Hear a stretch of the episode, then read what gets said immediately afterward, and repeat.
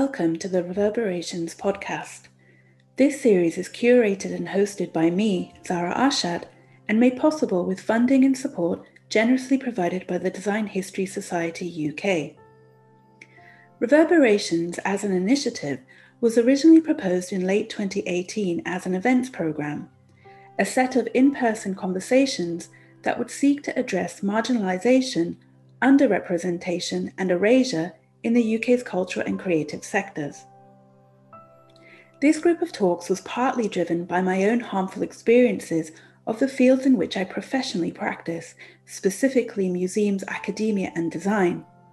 While the podcast that you are currently listening to, a reincarnation of the aforementioned events program, was developed throughout 2020, a year defined by COVID 19, the murder of George Floyd, and the subsequent heightened energy of the important Black Lives Matter campaign, in addition to new surges in anti Asian hate. As these happenings and more have been taking place around me, I have doubted the value of public discussion, querying how can we move beyond lip service and help to enact meaningful change.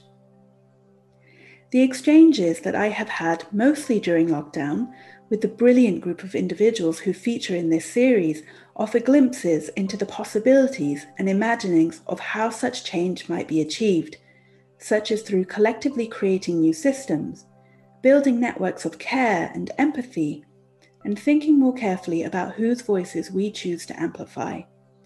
The works, ideas, and approaches briefly encapsulated here have greatly informed my own thinking. I hope these recordings will be similarly useful for you. Organized around three key themes institutions, divergent models, and decolonizing design and culture, Season one of the podcast broadly focuses on history making, particularly in relation to design history and design studies. The conversations that feature implicitly reflect on how and where our histories have conventionally been told and who gets to tell them through considering the work and experiences of BIPOC peers and colleagues who have navigated, continue to navigate, and frequently resist institutional structures and frameworks in varying ways. Season 1 of the Reverberations podcast was recorded remotely on Zoom as a result of the ongoing COVID 19 global pandemic. Please excuse any everyday life sounds that you might hear in the background. Our first speaker is Arike Oke, the Managing Director for Black Cultural Archives, or BCA, the home of Black British history. Arike has worked in heritage for over 15 years, including on the seminal Connecting Histories project in Birmingham, building the Wellcome Collections archive, and co convening Hull's first official Black History Month. So, welcome, Arike. Thank you so much for taking the time to speak with me today. Thank you so much for inviting me to speak. It's been a long time coming, this conversation. We've been wanting to have the conversation for about a year. so I'm really excited that we're finally doing it. Oh, me too. Yeah, it has been a long um, kind of prep time, but I'm really happy that we managed to kind of sit down this evening, this afternoon. Um, yeah, so maybe to kind of start the conversation, I mean, you've been in the managing director role at BCA for a couple of years now. Um, and in conducting research for the podcast, I came across um, this statement that you had made very early on in your role. And that statement was that through BCA, we can correct the omissions and erasures in British history we can make sure that Black British people have a voice in the national agenda. We can support new and emerging talent. And of course, that I mean, that's such a you know a powerful and positive um, statement to make. Um, and at the risk of maybe asking a question that's much too broad, can you perhaps summarize some of the ways in which you've started to meet these aims, perhaps some of the key achievements that you've made in relation to that statement? Yeah, of course. I'm really excited to see that statement because when you're doing the work, you're looking forward so much, which sounds odd coming from an archivist because obviously archives are about like bridging the past and the present to the future. But when you're mm. actually in it, you're just looking forward and it's really difficult to actually like take that moment to reflect. And so i'm quite pleased actually that i made that statement.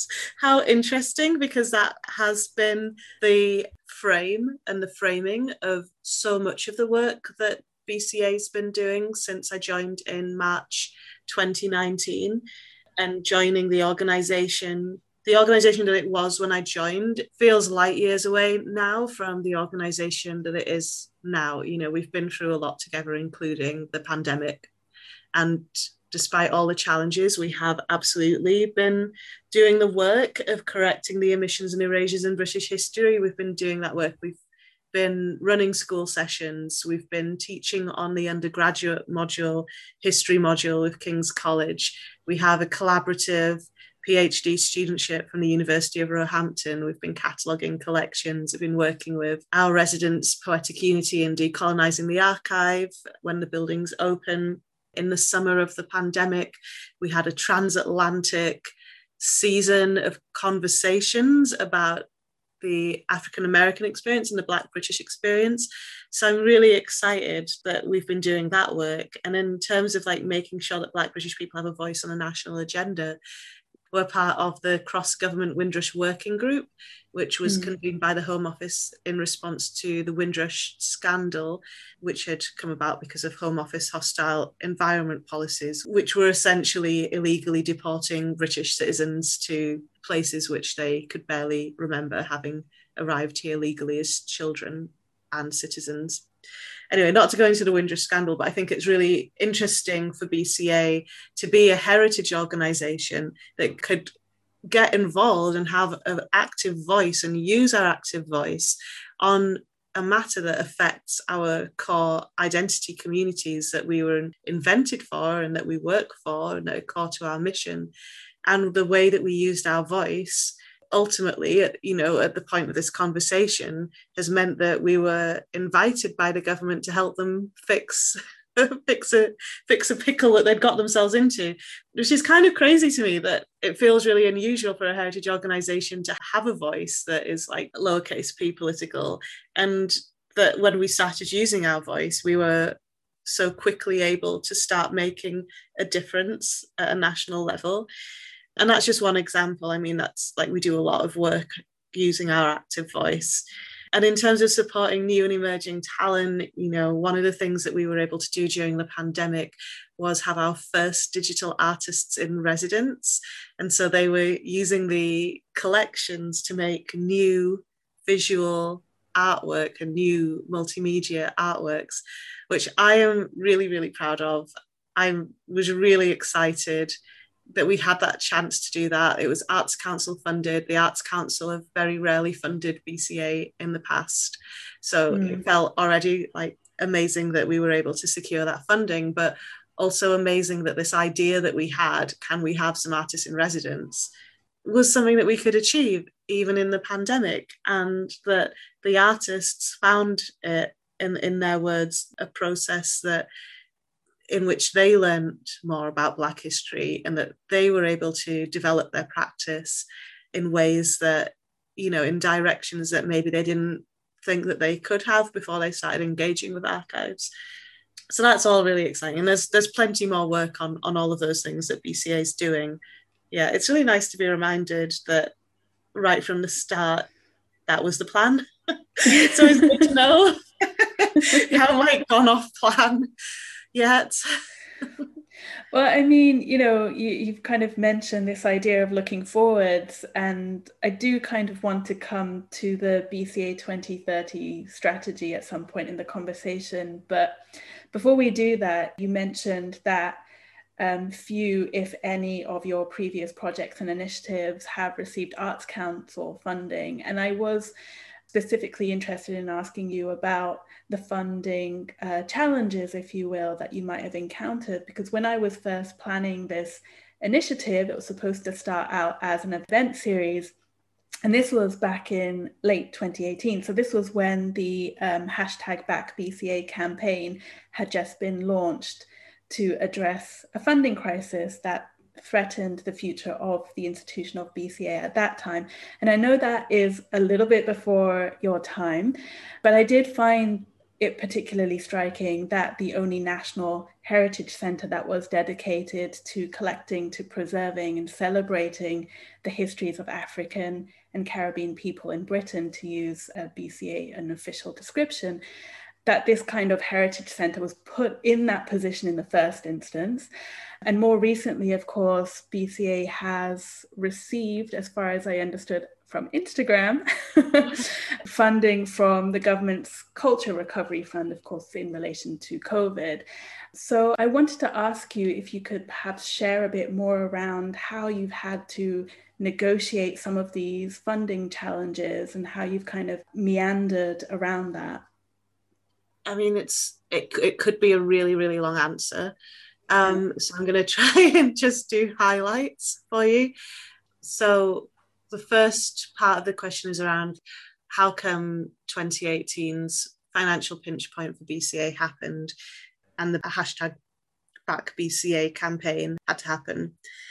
So BCA is in its conceptual 40th year this year. So we date our conception as a as a concept to um, 1981 and the kind of flashpoint of the uprisings of that year.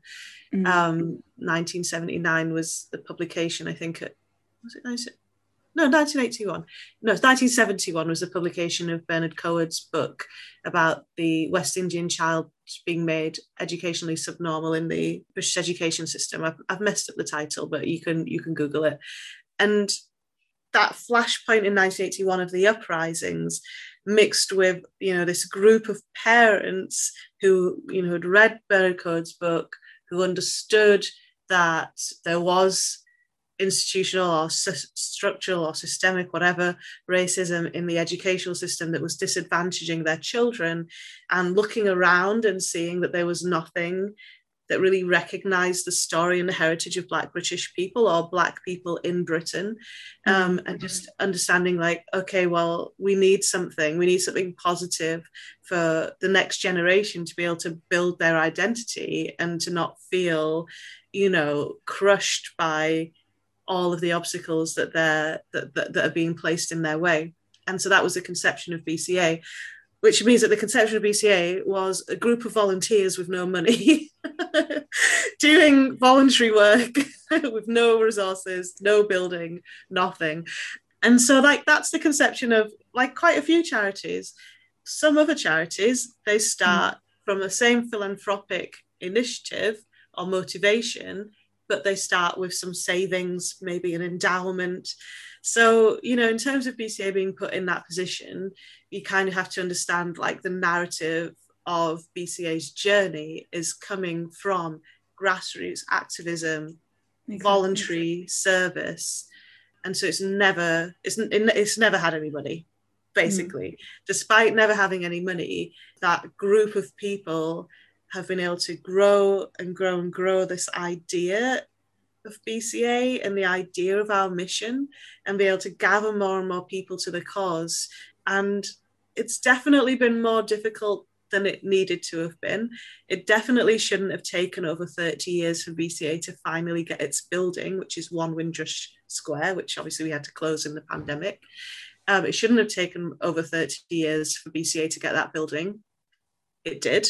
Fundraising for BCA has been historically really, really slow, like pulling mm. teeth. However, like it's also gradually built. So getting that building is kind of part of the story of 2018's financial pinch point because so much was kind of invested after like three decades of trying to get a building. So much is invested into getting the building that you almost start to, you know, BCA's mission began to be about the building and less about what we had talked about at the beginning, you know, correcting the emissions and erasures and stuff like that. And there was this kind of like, I guess, misunderstanding that having a building means that you can generate your own money easily. You can, you can generate income from a building. It's really difficult. And, you know, it tends to take about five years for that to kick in. And 2018 was like four years after we opened the building. So basically, what happened in 2018 was things were more running BCA from One Windrush Square was more expensive than the money that BCA was able to generate. So the costs were way higher than the income. Super mm-hmm. boring, but that's kind of what happened. And by like the income being lower, that there is a, definitely a story in there about how Black-led organisations are funded, how prior to the pandemic, prior to um, like the 2020 Black Lives Matter movement, how it was very difficult to motivate trusts and foundations, individuals, corporates, public funders, how difficult it was to motivate them to fund what this is like, you know, a direct quote from a funder that they don't fund black projects. So wow. it was definitely, you know, so that played that played into why things cost more than BCA could generate. Um, so that's that was kind of like a really long answer. I meant to make it a shorter answer, but anyway, that's a long answer to 2018. But in terms of like where we are now, which is like vastly different, one of the things that we did was really reiterate and return to the core of our mission, that idea that really inspires and gathers people together. Um, and so our 2030 strategy, with its like five aims, is really just a return to that 1981 spirit. It's like make sure teaching and learning about Black history is available to everyone, get the collections to be shared in person, touring online. I mean, they wouldn't have said online in 1981, but like basically bringing Black history to life, to the people, to the fore, um, yeah, to the fore, you know, making jobs taking down the barriers to for, for people of color to work in arts and heritage is one one of the aims being resilient and entrepreneurial is one of the aims and using our active voice is one of the aims and all of those are present at BCA's conception. So coming back to that strategy, coming back to that vision and putting that in our strategy has meant that we've been able to gather more people, more supporters, so mm. even before the pandemic, people were starting to come back to us and being like really feeling that energy again and just being like, this is, yeah, this is brilliant. This is what BCA should be doing. We'll help you do it. The pandemic has shifted things for funders in that like they feel they they were suddenly able to kind of to, to sort of just generalize i feel like in 2020 the funders began to realize that it's better you can get the money out the door faster and easier if you don't give people lots of hoops to jump through. And so applying for funding suddenly became easier last year. And then the explosion in Black Lives Matter activism during the summer of 2020 meant that people were looking around for supporting organizations with anti-racism at the core and so we've been able to you know work with people that previously like we couldn't get conversations with suddenly they're like more interested in us because they can see our anti-racist practice is you know part of the zeitgeist so we don't like for the future the only thing from all those things that is going to carry on into the future is our commitment to our mission mm. because covid will go away eventually and the funders will not be like doing covid emergency grants anymore and unfortunately, the enthusiasm around anti racism will also go away at some point. So we were like really exhausted across the board, board, uh, the board of trustees, the staff, etc. All of us like there's a lot to cope with pandemic as well and then suddenly you know all eyes kind of turning to us to be like right we've made a black lives matter statement uh bca could you come and talk to us and so you know, mm. one of our initial things was like, okay, sure, we can if it's an appropriate ask. But we did start charging like quite a bit to to corporates especially who wanted us to talk to them we were like do you know what we're like really tired so you're gonna have to like pay us quite well to rightly so rightly so and i think that was like one of the first lessons for us because we never really used to charge people very much. Like we would what what we I think we oh we had like a kind of more fixed rate range of fees, which meant that we were a bit too expensive for grassroots groups and like incredibly crazy cheap for everyone else. And so when we started charging corporates a normal amount, which is probably still too cheap to be honest, but to us it sounds like a lot. Um, and then corporates are like, oh, okay. what an interesting lesson. We shall keep that lesson. yeah. Learn from that. The power the power of our cultural capital is something that we were aware of before but had not understood how to leverage it. And I think we're understanding much better now how to leverage it. And the phase that we're in now of these new new friends is trying to figure out how what what where can the relationship go you know, my job as the managing director, like I have to think about money all the time. And I know it's probably like super boring for everybody, but it's quite interesting to me.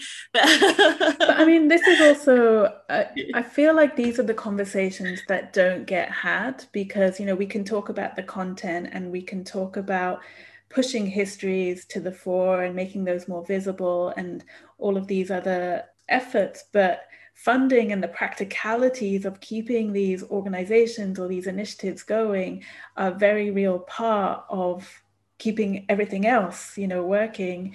And yeah i guess that was part of why i asked you the question because i am kind of interested in how these things come together. Yeah.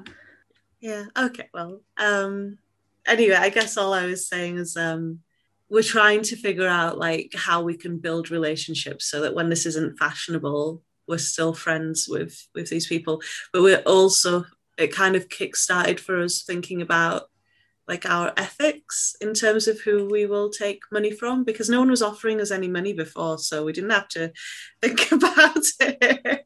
We had to think about it in the same way that like tate thinks about p sponsorship or whatever. Like we were never like going to be offered BP sponsorship, so we never had to think about it. And now, now we have a relationship manager who's funded by the National Lottery Heritage Fund, and she's been mm. helping us understand like how to do due diligence on the donors, which is actually like super super interesting. And we've said we we've actually kind of had to to say no to at least one offer and a sort of partial no to another offer, which is a long story. We already mentioned the BCA 2030 strategy, so maybe we can kind of come back to that. So, of course, this was launched last May, so May 2020. And one of the areas of focus that was outlined in the strategy was teaching and learning about Black history. And you've already kind of mentioned that you've done some work, you know, with King's College and the PhD program. Could you speak more to and maybe give some specific examples around how you're looking to further teaching and learning in the next 10, well, no, maybe now nine years um, mm-hmm. under the strategy? Nine years to go so the strategy is a direction of travel. The reason that we phrased it teaching and learning about Black history to be available to everyone is because we absolutely think that the piece of work, the piece of campaigning work around the curriculum is more than achievable in within 10 years. And so we're like, we're not talking about the curriculum, we're talking about everybody. So one of the things so, and we're interested in like different sorts of interventions into everyone's lives that help them be able to learn about Black history or to share mm. Black history stories. And so, one of the things that's happening this year is our first full colour children's book with Scholastic, published with oh, nice. Scholastic. It's super cool. It's about Windrush and it has brand new fiction stories for children about the Windrush period and the Windrush generation. And because it's with Scholastic, it's educational and entertaining at once. So brand new fiction stories interspersed with like fact files and pieces of archive. It's like incredibly gorgeous. So that that kind of thing. So alongside you know our normal schools program, which we're mapping at the moment, we had some support from Historic England to help us map what we have and what we mm. do to the curriculum so we can go beyond like history to you know mapping it to the english curriculum for example Mm. Um, we're making new resources that are for um, informal education as well as formal education. Ah, there's all sorts. There's all sorts. and it's just going to grow and develop because, as I say, the 10 year strategy is a direction of travel, but like how it's how we get there is going to be each year will be building and growing on it. Yeah. I mean, that's hugely exciting. Um, so before we hit record for this podcast, you and I were talking about some of the teaching that I've been doing. So I was formally trained in the field of design and I am now teaching in that field in craft and design. And much of my teaching practice has thus far, not just in terms of the teaching that I'm doing uh, more recently, I have tried to push my students to look outside of the Euro American canon. Um, my own research sits within East and Southeast Asian contexts, so I use those contexts usually as my departure point.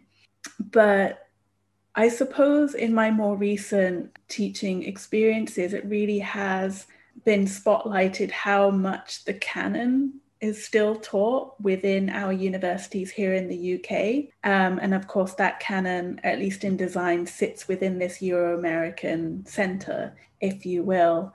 So, having these extra resources in the case of BCA, providing more visibility to Black histories, I think, is hugely encouraging.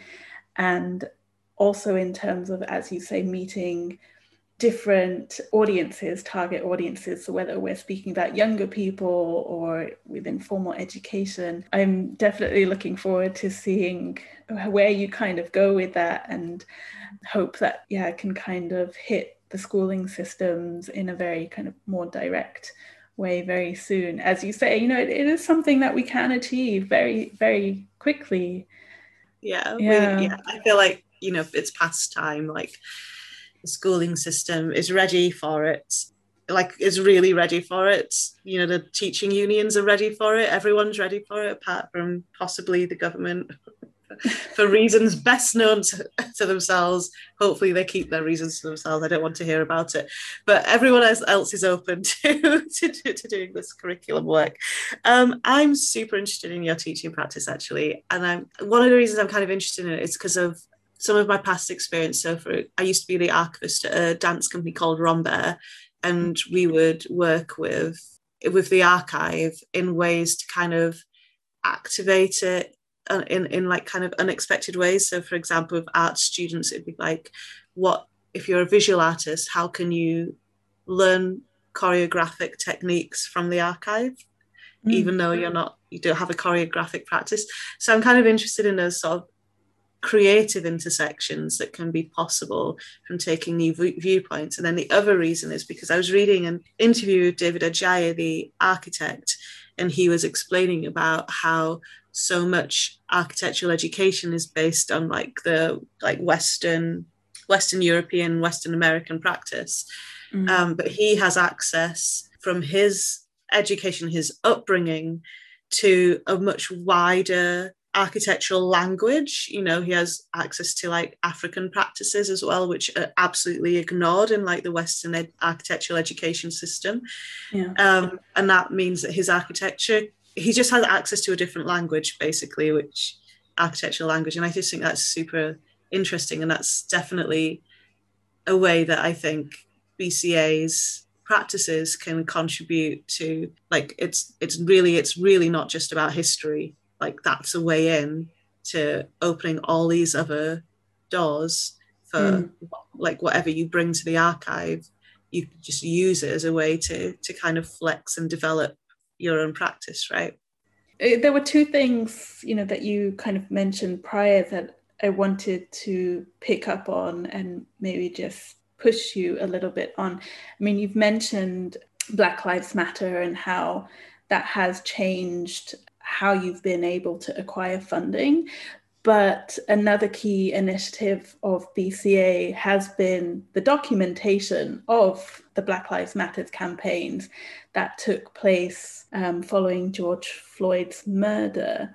And I know that this has entailed kind of, you know, archiving the energy, the efforts that took place last year. Can you kind of tell us more about that? How far have you gone with this initiative and what's what what do you kind of envision its future to be as an archiving project or a documenting project Um, so document Black Lives Matter was, I guess, I was going to say was is, but I think it, I think by its nature, it's a was a rapid okay. response collecting project. So Black Lives Matter as a movement obviously started way before last mm. year.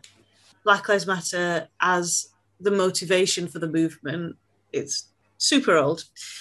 And so collecting around Black Lives Matter is a bigger project that we would like to do. However, document exclamation mark Black Lives Matter was absolutely about capturing that summer, last summer, when we knew that some people were experiencing activism for the very first time and embracing and being enthusiastic and being inspired by activism probably for the first time and that we knew that this level of engagement with this cause probably wasn't going to like be sustainable right? It was brilliant people going out and making spreadsheets of black lives matter statements so they could track whether companies were sticking to them and it was just so great to see that we were just like wait even though we have like even though we can't because there's a pandemic on we have to try and collect this and we wanted to collect it really ethically as well and so we did it as a as a kind of open call, but an open call by which you know we would say expressions of interest.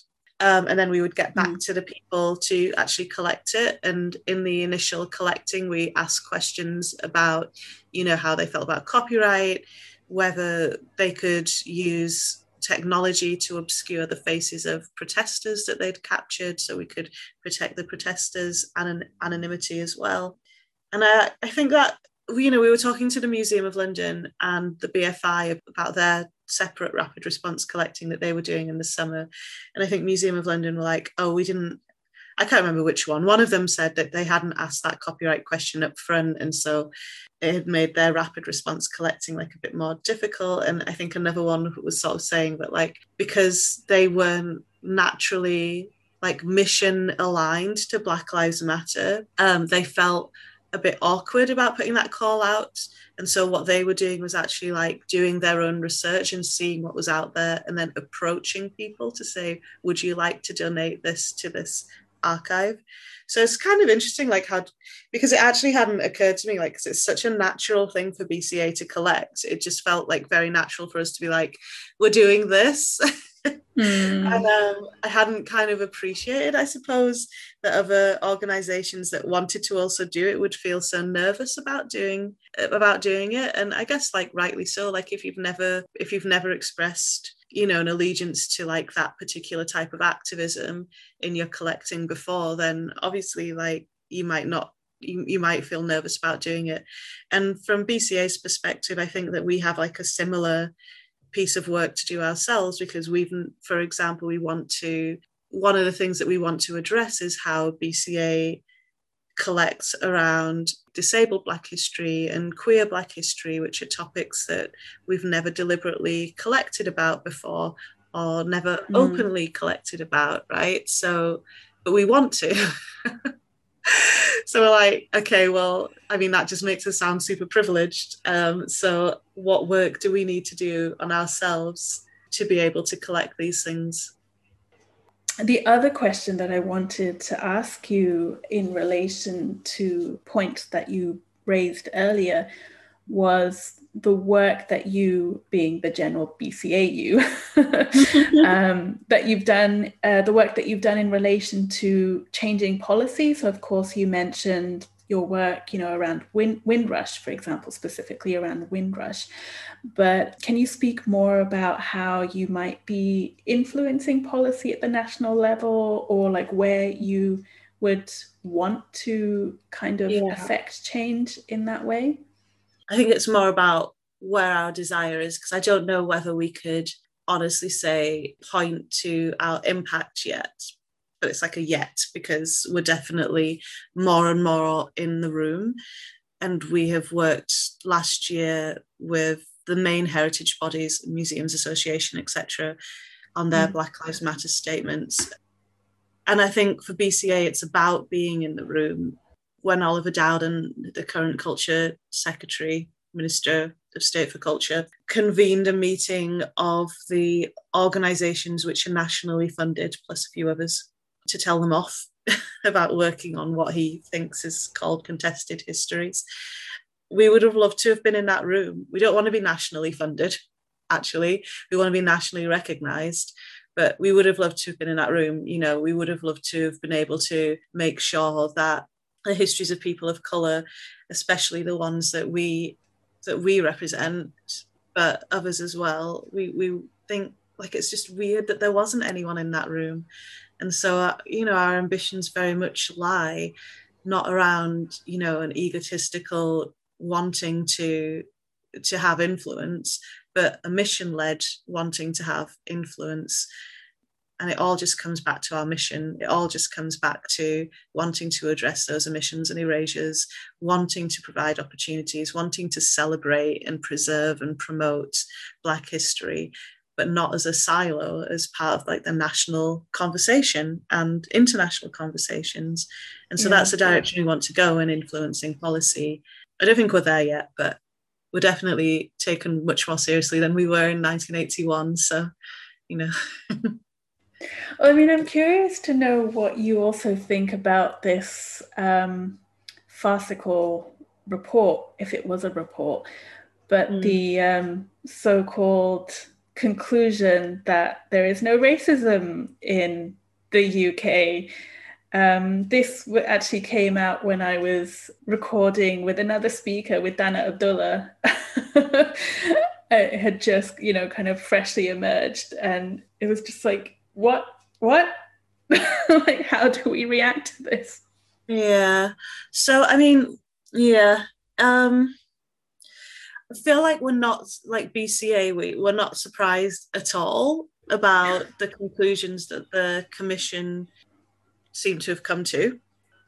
And I feel like a lot of people aren't surprised. But I guess what is surprising, I just, anyway, I, I, I, really don't know how to phrase like my, my personal response to it because, yeah, I'm not surprised by it, but I'm just like, also surprised by like the barefaced cheek of it. Do you yeah. know what I mean? Like I'm not surprised at that set of people. Yeah. When given what is essentially a PR exercise to do as a result of the Black Lives Matter protest. The government mm. are like, oh, we need to do some PR on Black Lives Matter. I mean, literally everyone was doing. Do you know what I mean? Like um, Sainsbury's was doing PR about Black Lives Matter. Fine, like government want to do that.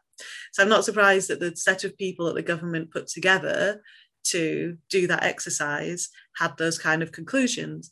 But it's still I know it's like this I, thing. It's I like, like honestly, honestly, and I like I probably shouldn't be so candid, but I mean whatever.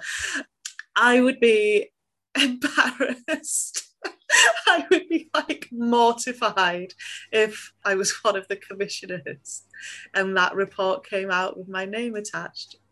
I mean, like, yeah, absolutely. It's like I'm totally with you. Sorry, you go.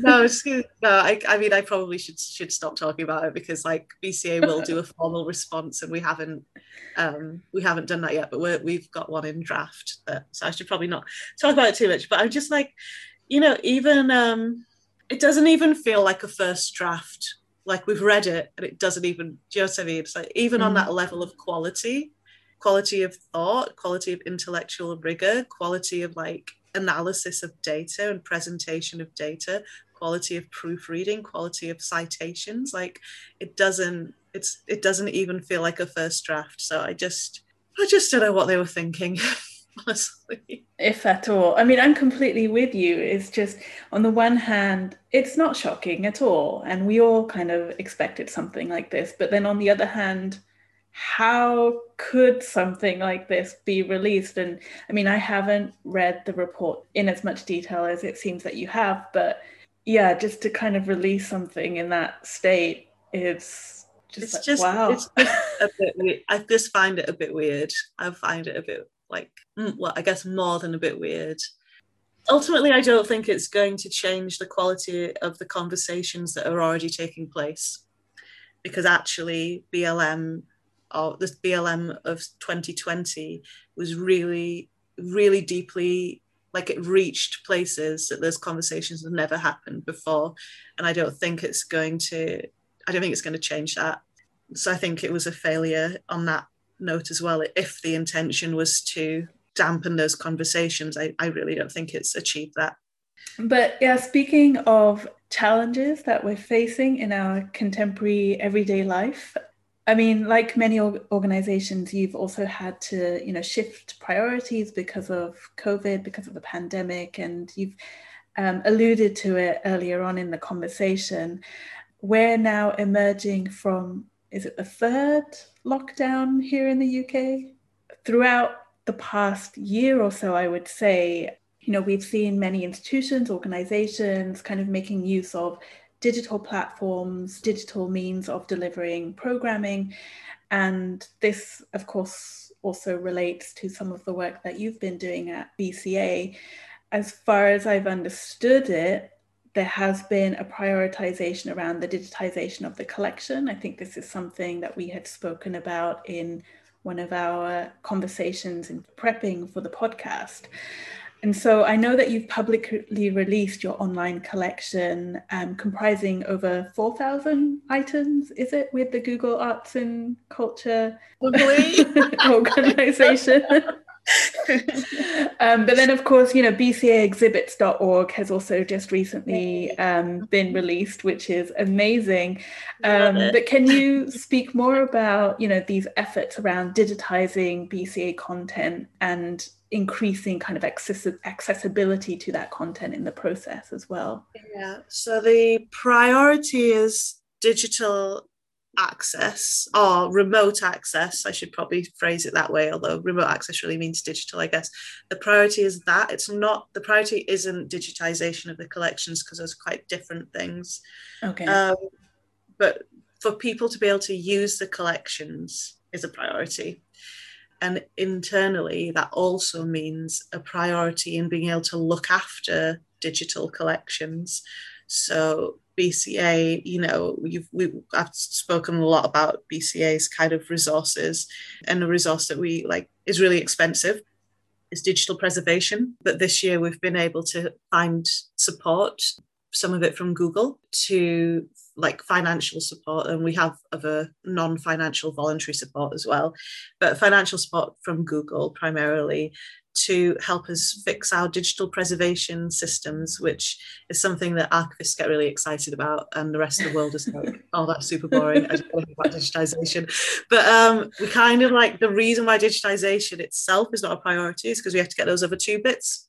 It's like you know three parts to to to digital collections. And digitization is kind of like the one that you do when you've sorted out the other two. Right. so we need to be make it easier and better for people to be able to access the collections remotely. And we also need to make it robust for the collections to be preserved when they're digital. Digital material decays if you like faster than paper or photographs. It's actually mm. much more difficult to keep it so yeah, so we have to fix that. Not that there's like a massive problem with it, but if we're moving in that direction, we don't currently have the right setup to, to move like digitally. So that's what we're working on first. Part of that, because it's BCA, part of that, we always have to be like a little bit messy in what we do. Messy meaning like we have to try and shake things up a bit. Um, so part of like including digital access and doing digital preservation will be like questioning like the Western archival education norms, educational norms, and in, in, in how things are catalogued and you know how things are searched for and things like that. So we're definitely going to still approach it in a BCA way, which will be pretty cool. But yeah, I guess I'm going to change topic ever so slightly. I thought we could end the conversation by talking a little bit about of course, the role of BCA is so incredibly important and also of similar initiatives. So, one of our peers, Sandra Shakespeare, she's been putting together material for the Black British Museum Project. And so, you know, these initiatives are no doubt critical in terms of correcting these omissions and erasures in British history, to you know use um, your the words that um, I quoted earlier. But I also feel like these marginalized histories also need to be taught and shared outside of these spaces. And we have talked about educating audiences at different levels. And I think one of the taglines around BCA, I can't remember if it was on your website or if it was physically on one of your buildings as part of the exhibition, but it was Black History Every Day. yeah. Um, I was just wondering, in your view, what ways can we continue to kind of push to achieve this outside of um, what we've already kind of talked about? Are there other ways that you feel that we can continue to push to get to that point? Sure. So the Black History every day of the year, can't remember if that's how it's phrased. But anyway, it's kind of a, a, sort of response to Black History Month being one month of the year, which is fantastic that Black History Month exists. One of the side effects of Black History Month existing is obviously that it it's like one month of a year and suddenly everyone is kind of interested in, in hearing black stories so yeah. how can we get it out of that month is is one of the things that bca is really interested in because obviously for us it's all year round like just regardless and ways that we can get it out of that month. Is like embracing black stories in everything that we that we do. So there'll be a feature film about mary seacole out hopefully this year. They had to pause production because of the pandemic so i'm hoping it comes out this year because i'm obsessed with mary seacole and i love her. Um, so it's it's you know like having those kind of black stories but also kind of having you know for example the bbc put black cartoon characters i think it was a bbc in a in a cartoon series about roman britain and people were there was that that twitter storm where mary beard was saying that's fine because there were black people in Roman Britain. Like it's fine. And she got really kind of a lot of online abuse and troll abuse. And it's just kind of like normalizing the fact that this is not a siloed history. Actually, mm. it's it's not. It's part of the British story. It's part of the story of these islands. It predates the idea of Britain. In fact, it's part of the story of the land that we share and the land that we live on so you know it's it's kind of it's about normalizing that and just making sure that that that is woven into into all of these kind of representations. So bridgerton probably is a bit of an exaggeration. However there were like plenty of black georgians. Maybe not you know Regé-Jean Page kind of duke of hastings black georgian but there were plenty of black Georgians. So, you know, I think it's really cool to start normalizing that across like popular culture as well as in the formal structures that we've talked about, like in school. Yeah. And on that note, I guess I just want to say thank you again, um, you know, for sitting with me here today and exploring in brief um, the work that you've been doing, future directions and strategies, and all of the other things that we've been talking about. I've really appreciated your your time and your energy and your contribution. I know you're so, so busy. So I really do appreciate it, Arike. Thank you so much. well, I loved the conversation. Thank you so much, Sarah. And um, I'm sorry for being busy. I'm going to try and be less busy. no, no, no, don't apologize. because this has been such a long time coming, this conversation. But I've loved it. And it's always really nice. And I hope I didn't say anything so controversial that we'll see. We'll see.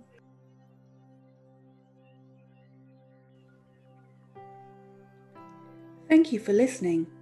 If you have enjoyed the episode, please subscribe, rate, and review us on iTunes, Spotify, or whatever platform it is that you use to access your podcasts. This will help other listeners to find us. With special thanks to Davinia Gregory, Ellie Michaela Young, and Megha Rajguru for their continued support and guidance. Jenna Alsop for editing season one of the Reverberations podcast and Claire O'Mahony, Chair of the UK Design History Society, for championing this work.